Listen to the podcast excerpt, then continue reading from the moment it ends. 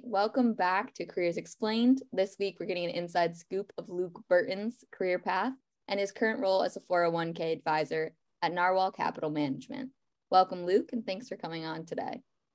Thank you, Heidi. Super excited. Before the the mics got hot, we were just talking about our our backgrounds, and I didn't say this, but I was also a psych major, just like you. I am excited to dig into that because I bet most people wouldn't have guessed that your major was psych at hearing your job title now. But before we get into that, can you give us a little background on yourself, um, where you're from, and your education? Totally. So I'm from Kennesaw, Georgia, which is about an hour north of Atlanta.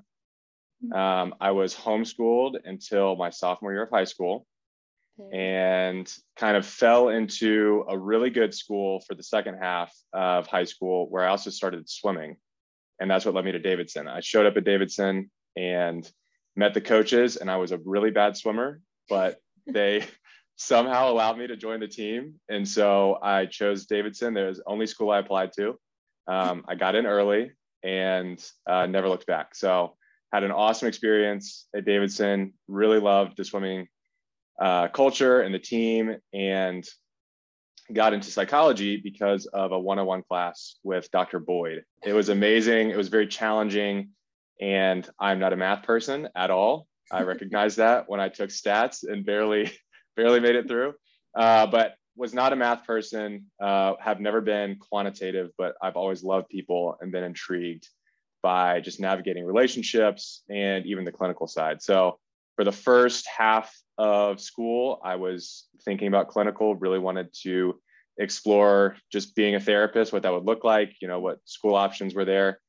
And then I took a, a senior year seminar where we talked about the ethics of therapy. And I realized, you know what, that would be really tough. I don't know if I want to do that. so I kind of peeled away from that and looked more into the consulting world. Uh, and there's some really good uh, organizational development resources at Davidson, which was great to stumble into. And basically was feeling lost at the end of senior year. And as you can probably relate, Heidi, most people are either going to grad school or going into banking or consulting. Those are like the big three. yeah. um, and I had no interest in any of those. So I ran away to Colorado and worked on a ranch for two years and just said, you know what, I'm just going to hit pause. And it was the best decision I ever made. Absolutely. I met so many people out there that actually helped shape kind of what I wanted to do. Uh, the ranch was a guest ranch. So people would come from around the world to ride horses and see the mountains. And so I got to meet all these people, all these business owners. And through that journey, realized that you know what i have to find some intersection of relationship and business. I love both these things. I got to keep tracking it down. Um, and while i was out there got the opportunity to come back to atlanta and work with family my dad owns a uh, investment firm here in atlanta. And so he was chugging along doing his thing but they were looking to expand some new business lines. And so he came out and basically said hey i want you to interview uh, with the folks that are, are running the firm day to day. I want you to see if there's anything of interest. And that's what I did three years ago. And it's been a wild ride since then. So much to unpack there. I'm fascinated by everything you just said, starting with homeschool to then calling yourself a bad swimmer as a D1 athlete. You don't hear that every day. So, humility check there. So, going back to the ranch, what were some questions that you asked that helped you figure out what you wanted to do? Strangely enough, I had kind of run away from psychology and run away from therapy. But I realized that most people, when you actually dig down and talk about money, it becomes a therapy session. And hmm. so I found this weird intersection where my job was to be in the mountains on horses with people. There's no cell service, there's no way for them to escape. And we were out there for four hours a day. So I could really like get and interrogate people on their lives, which I loved uh, you know, a captive audience. And so I would get to ask people that were super successful in the real world, you mm-hmm. know, all kinds of questions. And at the bottom of it, I realized that there's a huge appetite for trust in those relationships. You know, like people that have been successful are not just going to go online and Google financial advisor and click on the first link and go with them. There has to be something there Uh, and I'm also not a salesy person. I hated, I've always hated getting sold to. And um, so I thought, you know, there's there's a way for me to chase this down. And that's basically what my job has become. Even though there's different uh, outside aspects of it as far as what I'm doing externally, at the end of the day, my job is to build trusting relationships with people so that we can help them get to a better place financially, whether that's a business, a business owner, uh, someone in their 20s that just you know got their first promotion and they have more money and they know what to do with. So, as someone who describes themselves as bad at math and never quantitative, your job title sounds quantitative. Is that misinterpretation? What does your day look like? Are you just meeting with people or is there any number crunching? So, a quick summary of my role is I'm a 401k advisor. So, small businesses will hire me and my team to basically manage their entire 401k plan. And for those that don't know, a 401k is basically just a retirement account that a company has sponsored, right? So you've probably heard the term IRA, like Roth IRA. All of those are retirement accounts that the government incentivizes people to use by giving you tax breaks on them. So you can go out and start your own IRA at Fidelity right now, probably in five minutes. The 401k is the exact same structure, exact same tax benefits. It's just that the company has decided to, to sponsor it. They've put it on.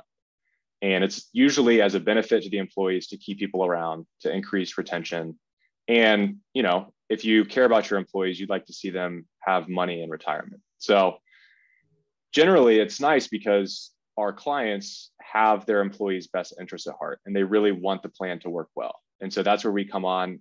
We're not a requirement for people to have, but as far as compliance with all the legal work and then also just being a resource for people, education, you know, when folks want to take a loan out of their 401k or maybe they're going through a hardship like a medical issue or they can't pay student loans and they have to take a loan out.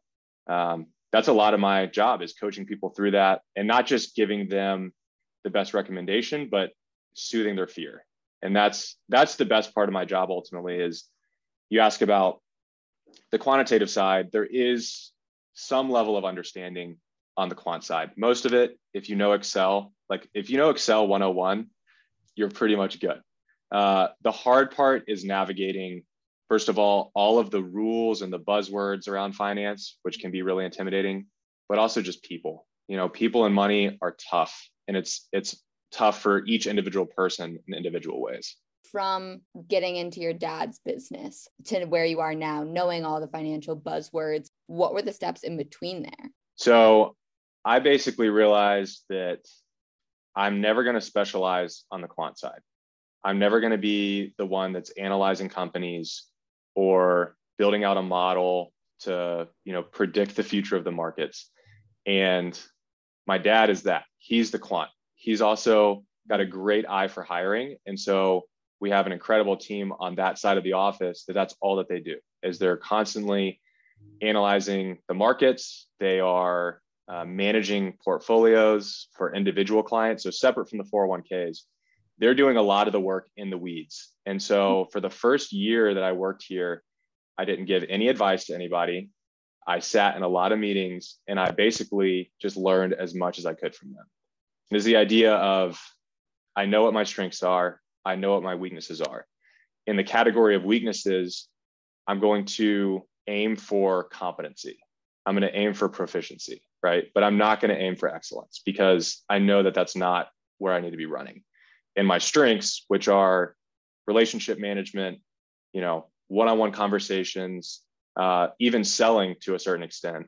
I'm going to run as hard as I can, but in order to do that, I have to sit and listen and gain that competency first. So one year of training, essentially. Pretty much. And is and, that standard for most roles as a 401k advisor from in your company? Yes. So and this is probably good advice for anybody looking into the finance industry on the advisory side.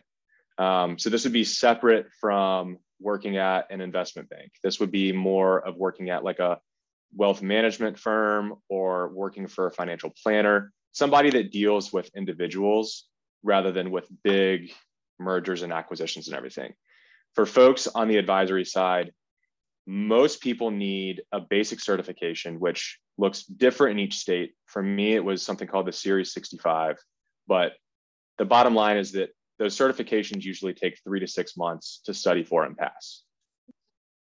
Some people a little bit shorter, some people a little bit longer, but that's kind of the baseline.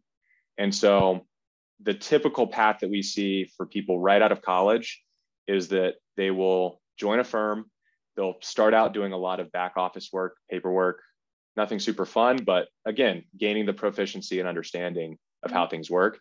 And while they're doing that, they're studying for that certification. Once they pass, then they're legally considered an advisor and they can actually give out advice to people. Um, before that point, you don't you don't want to be telling people how to manage for retirement when you know you're still in the textbook. So uh, exactly, yeah. So usually it's about a year, I'd say, um, but each firm is is different. So it's also dependent on your background. You know, if you have if you come out of school and maybe you already have your MBA, you jump straight to grad school, then uh, it might be shorter.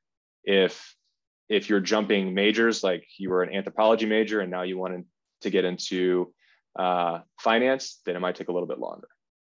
And you have a psych background. So for you, what was the transition like from psych to this role with a mixture of qualitative and quantitative aspects? The jump wasn't super hard for me because a lot of the material on the advisory side, it kind of plays in the psych realm as far as a lot of it is ethics ultimately, yeah. which psychology also digs pretty deep into. Um, and so, you know, again, you're dealing with people's money and there's a lot of sharks out there, not to scare people away uh, from the finance industry. I'd say that there's less sharks now than there have been as as regulation has increased and people have just gotten savvier in general. But there's still people out there that will take advantage of you. And we see it all the time when we get new clients that come in and it's clear that the people that they were with before just didn't take care of them.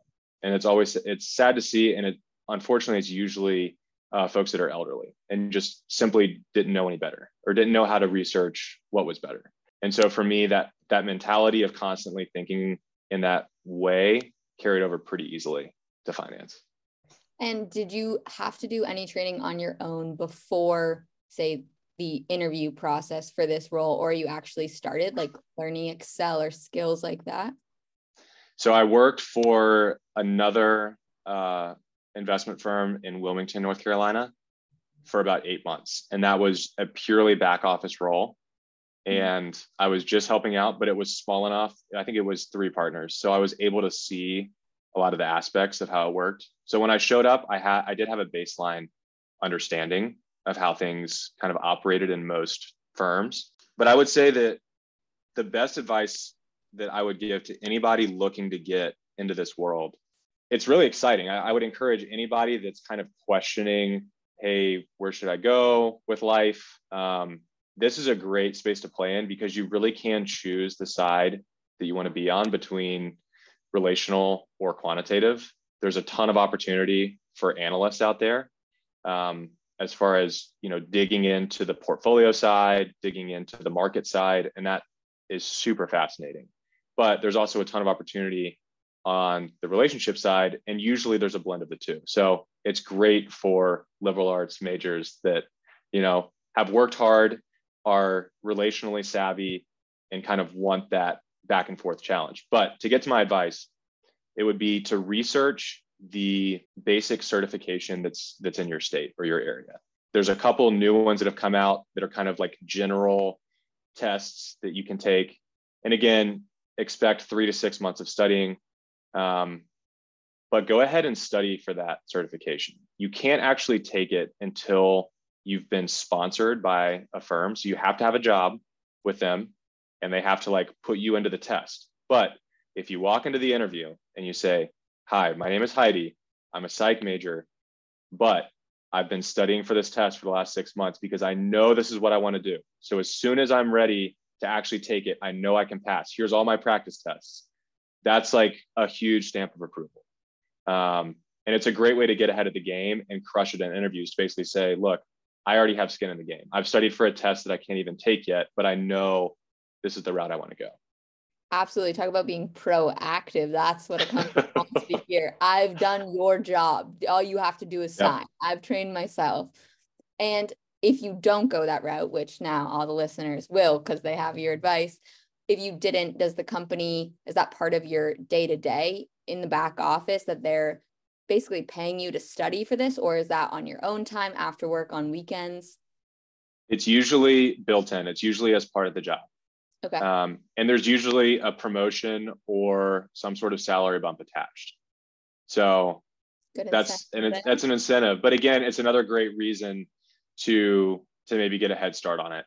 And at the very least, by studying the material, you'll know if it's for you or not. I mean, it's not it's, it's not the full uh, exposure to everything that you'll encounter, but it's enough to realize, okay, this is something that I could engage with and possibly pursue a career in. That's great advice. And for people interested in this role as they're studying for the interview, what should they expect in a typical interview?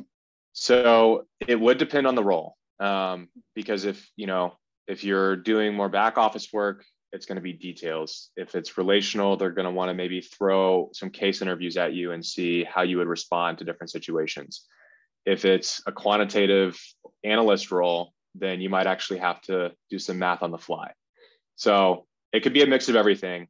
I would say uh, the biggest thing in our industry is attention to detail because one little mistake can can have huge consequences uh, there's a waterfall effect. You know, if you if you miss one digit in a wire transfer, I mean, your client could be missing two hundred thousand dollars or a million dollars. You know, it's it's kind of terrifying sometimes. it's we do a lot of double, triple, and quadruple checking things for that reason. So I would say uh, if if attention to detail is something uh, that you struggle with, or you're good at, whatever, make sure that that's first and foremost in the interview that you put that up there. Uh, and the second thing is that it's always a bonus to be uh, a friendly face, right? We're in the people business. Even if you never get your certification or you never become an advisor, uh, people in this world want to hire folks that are friendly, that will show up to company events, that will chat up the clients. They just enjoy being around people. Now, if you're a total Excel wizard and you're just going to crush it making models all day, that's fine. You can sit in your cave and be grumpy and, you know, just hang out. But if there's any part of the job that that involves interaction, you know, play up the friendly side for sure. Yeah, extra credit for people skills in the interview and beyond. How would people prepare for that? Or how did you for it varies by role, but you mentioned case interviews, whether it's quantitative or social, what did you do to prepare? So, on the relational side, um, there's a certification out there called the uh, Certified Financial Planner. And financial planners are folks that they would sit down with you and they would chart out the next 40, 50, 60 years of your life. Depending on how old you are, they will literally talk about your your death plan like how much money will you have on your deathbed? Which is kind of terrifying but um, it's a really cool job. And and there is a there is a quantitative aspect in that you're calculating uh, you know returns over time but mm-hmm. a lot of it is more therapeutic and saying hey let's build out a budget for your family. Let's build out a plan. Let's actually know what's going on. Yeah. so to answer your question specifically as far as prep i would i would go online and look at the free resources that are available. So if you're if you're looking more on the certified finan- or the relational side, look at the certified financial planner materials. Just Google it and there's going to be free stuff. And just see there's case studies there. Read about what that job would entail and kind of put yourself in their shoes. Um, if you're on more of the quantitative side, there's some awesome courses out there. Uh, the one that I'm using right now to teach myself some more about modeling is a simple model.com. Yeah, I've yeah, I love it. um, yeah, I'm actually not using it right now. I'm just kind of procrastinating using it and talking about using it, but we'll get there. Um, but there are so many resources for people that are looking to get into the industry and just get a little bit more experience under your belt. Unfortunately, it's tough to get it until you're actually in the room. That makes sense, but it's good to know that there are free resources. And through talking to people such as you in the role, you can get a better understanding of whether it might be a good fit and whether to invest that time into the free resources. Totally. Going into your typical day, you mentioned a lot of relations, but can you walk us through kind of an average week? Are you in meetings all day with clients? Are you prepping models or learning Excel? What does it look like?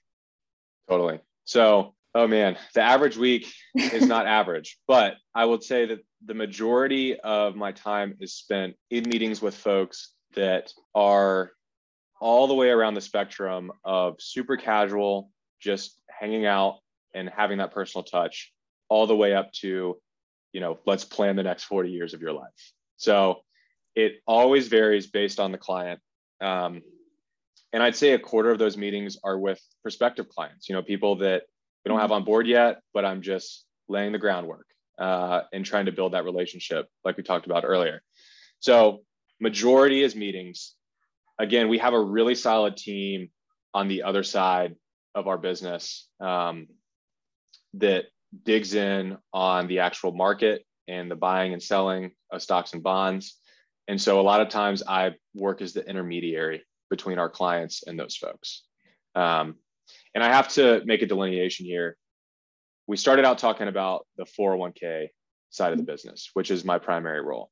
Um, but it's also important to note that we work with individuals too. And so my life is split. So some days I'm working on 401ks, which means I'm going into businesses and I'm sitting down with the employees of that business. And we're having 10 to 15 minute meetings where it's just a check in. You know, they're not a full blown client of ours, but I'm there to help them out. And those are really fascinating and satisfying meetings because in 10 to 15 minutes, we can take someone from financial literacy of maybe a four out of 10 to a seven out of 10 really, really quickly. Um, on the other side, with our individual clients, most of these folks are already successful. They've made money somehow, and they've come to us to help manage it because they just don't have the time or the expertise or whatever.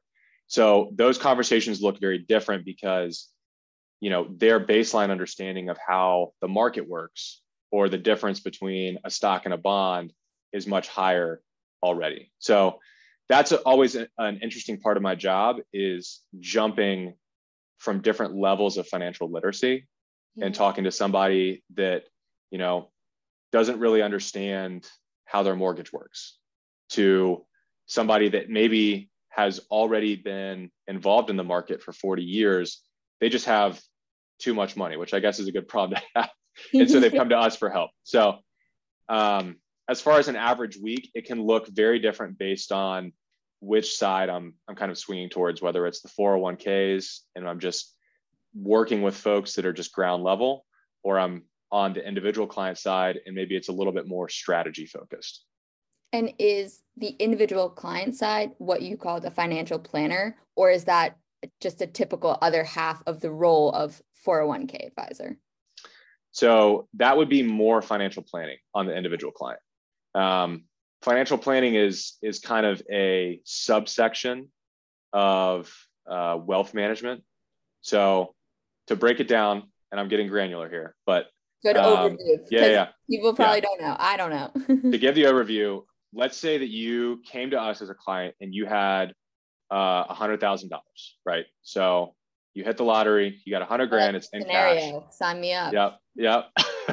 Fingers crossed, right? Yeah. Um, So you've got the money, you don't know what to do with it. You would come to us and we would charge you a fee of 1% to invest that money for you. And that's a pretty standard fee across the board. Like most uh, investment firms will be anywhere from 1%, give or take uh, 25 basis points either way. And a basis point is 1% of 1% again, the quant side. That's all I know. That's all I know. I promise. That's good. Um, That's all we for now. We would charge you 1%. So you would pay us $1,000 of your $100,000 every year in order to invest your money. We would take your 100,000 and put it into the stock market. So we're researching which companies we like. Um, we're researching which companies we don't like and we're basically placing your money and saying okay heidi you're going to have 3000 of your dollars in apple and 2000 of your dollars in coca-cola. And we're monitoring those companies over time. So that's kind of the the basis of what we do is that's wealth management. Is like we take your money and we invest it for you. Now as a part of that we can bring in our financial planning team. And the financial planners they will look at your life and say okay heidi you're spending you know you're spending $50000 a year and you only have $100000 so we got to we got to trim back the spending a little bit and adjust your budget. And okay maybe you know you just got a dog and now we have dog expenses to think about. And how much money do you want to leave to your dog when you pass away? So there's that's like more of the long-term planning aspect whereas the investment management is just day in you know week in and week out year in and year out how is your money invested in the market? And on the pay side of that you mentioned 1% original fee. Is there yep. a commission on gains?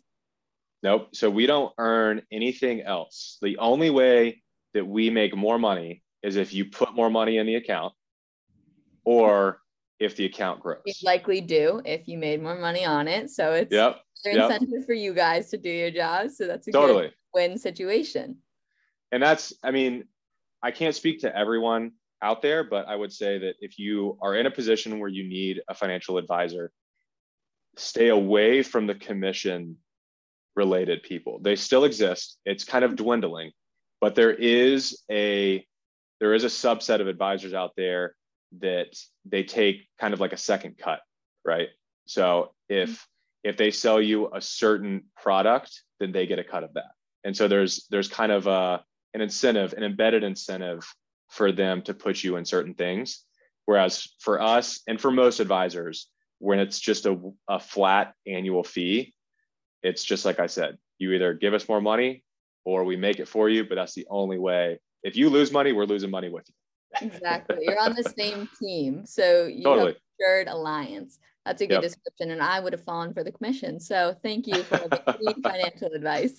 And so in your company, what are the opportunities for moving up? It sounds like you're kind of already on your way between a 401k advisor and financial planner. Is that the, how the ladder works or just your case?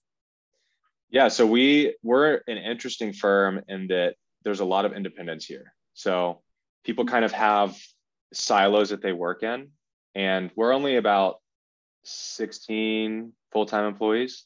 So there's not a ton of people running around and like competing for different positions, uh, which is cool because myself and the folks kind of at my level, we're all in our 20s, like mid to late 20s. We all really enjoy hanging out.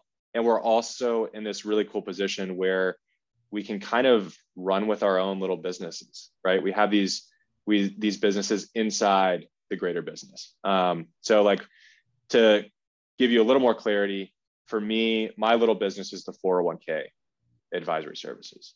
Uh, for Melissa, who's right next door to me, she's our financial planner. So she is the financial planning business and she gets to basically adjust the momentum of that, you know, like she's working really hard on that front. So um, there's a lot of kind of little kingdoms within the big kingdom.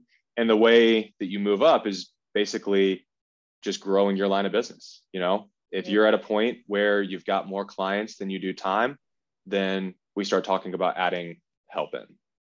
For your role in your kingdom, you mentioned what it looks like in an average day, but how would you describe those meetings with companies a little bit more. So you're meeting with the originally the employers to talk about what kind of benefits, but then how do you get from that initial prospective client to having 15 minute meetings with individual employees?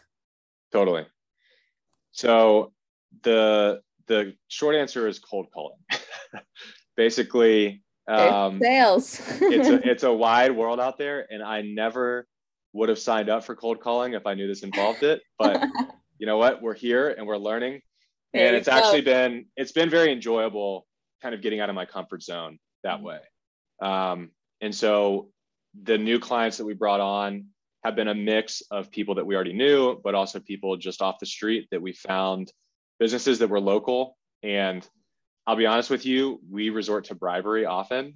I spend about $500 a week on Chick fil A, and it's all for these businesses. So my intro line is basically, you know, I'm Luke, I'm a 401k advisor.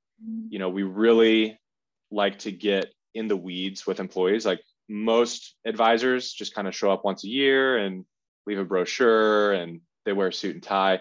No, I'm there. I'm wearing blue jeans. I'm bringing chicken biscuits. I'm shaking hands. Like we Average want to go. exactly. Totally. So that's that's the play is to say, hey, you know, we want to offer you a level of service that most advisors don't, and we're willing to give you a discount.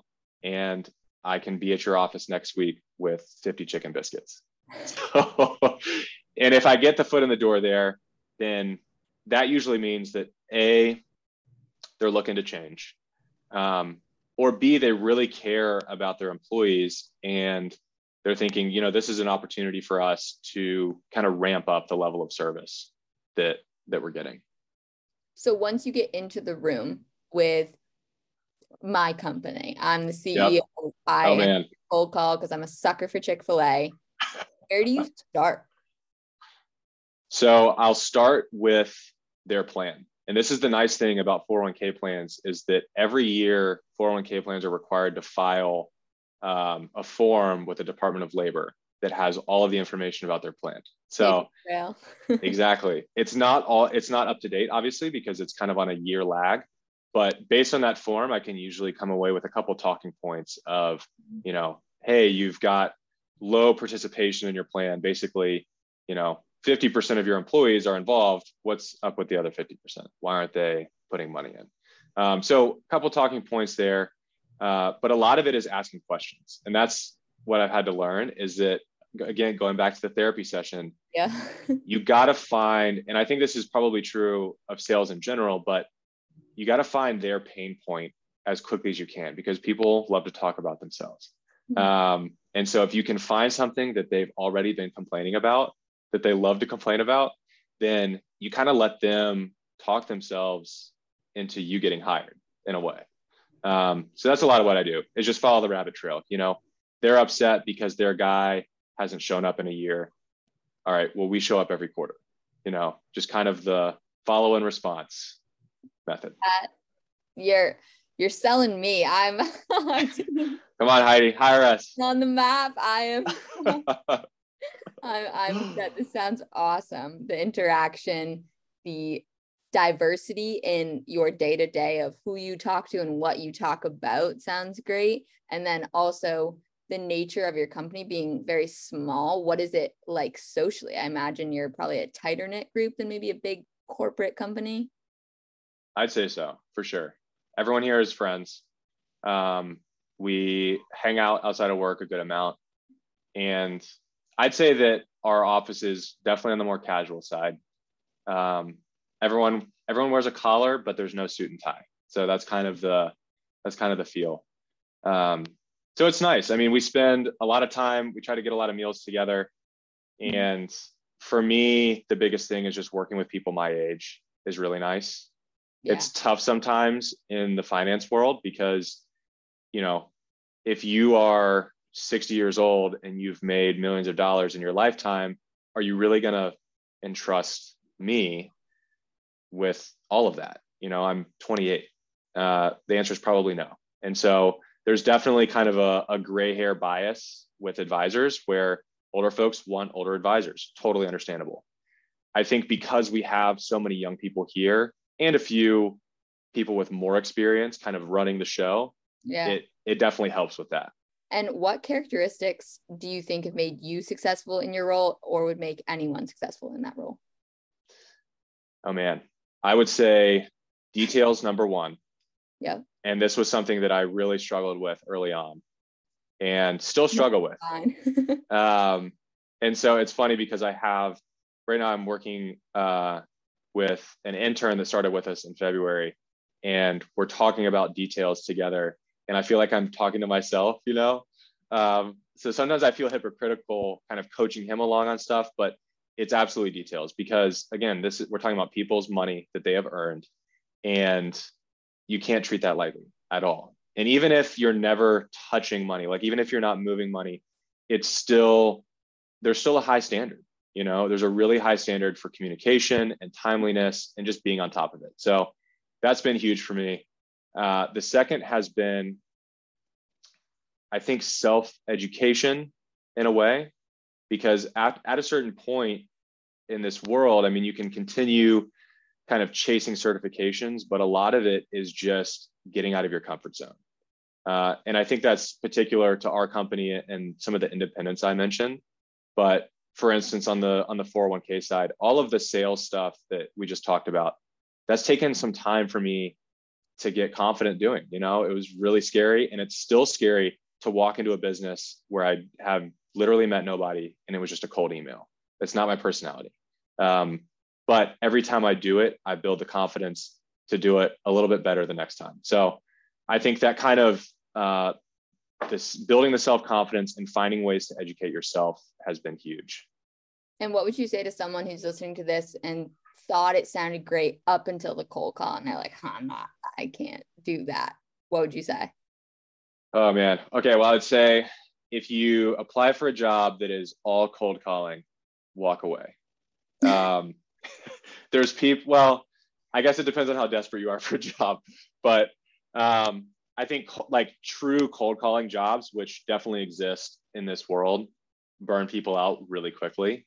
And so avoid that, but don't avoid uh, the sales portion of any job completely. Like me, I've always, like I said, I've hated sales. I hate being sold to. And so for years, I avoided it at all costs. And then when I was asked to do it, it was super scary until I started doing it. And it's really not that bad and it's amazing how you know when you're trying to sell something to somebody if you're actively avoiding being salesy it actually puts you in a better position because nobody likes you know the classic sales approach people want to be loved and listened to and understood and so if you take that approach um, you actually have some success and also it must be comforting when you make that pitch whether or not you're comfortable with quote unquote sales. It's the idea of you have a product you believe in and you genuinely believe that it can help. And so you're sharing your genuine interest in helping that other person. So it's also, I would guess, a matter of framing it to yourself as we have a common interest. I can help you.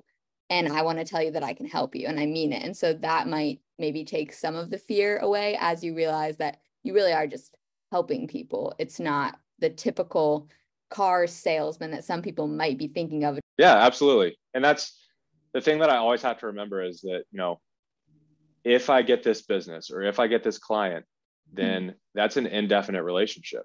Like we could be in business together for the rest of my career. And so I shouldn't take that lightly. It's like you said, it's not like a car sale where, hey, gave you a great deal, see you later or see you never.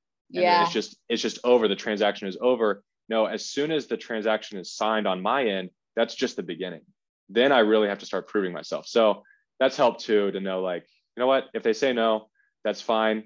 Um, you know, it's it's a big responsibility. Dust yourself off, learn to take rejection a little bit lighter, but also I think that's a great point on the long-term nature of the job that can give companies security is it's not a hit and run. I will be with you and share in your wins and losses final question What do you wish you knew when you were applying for jobs originally that you know now?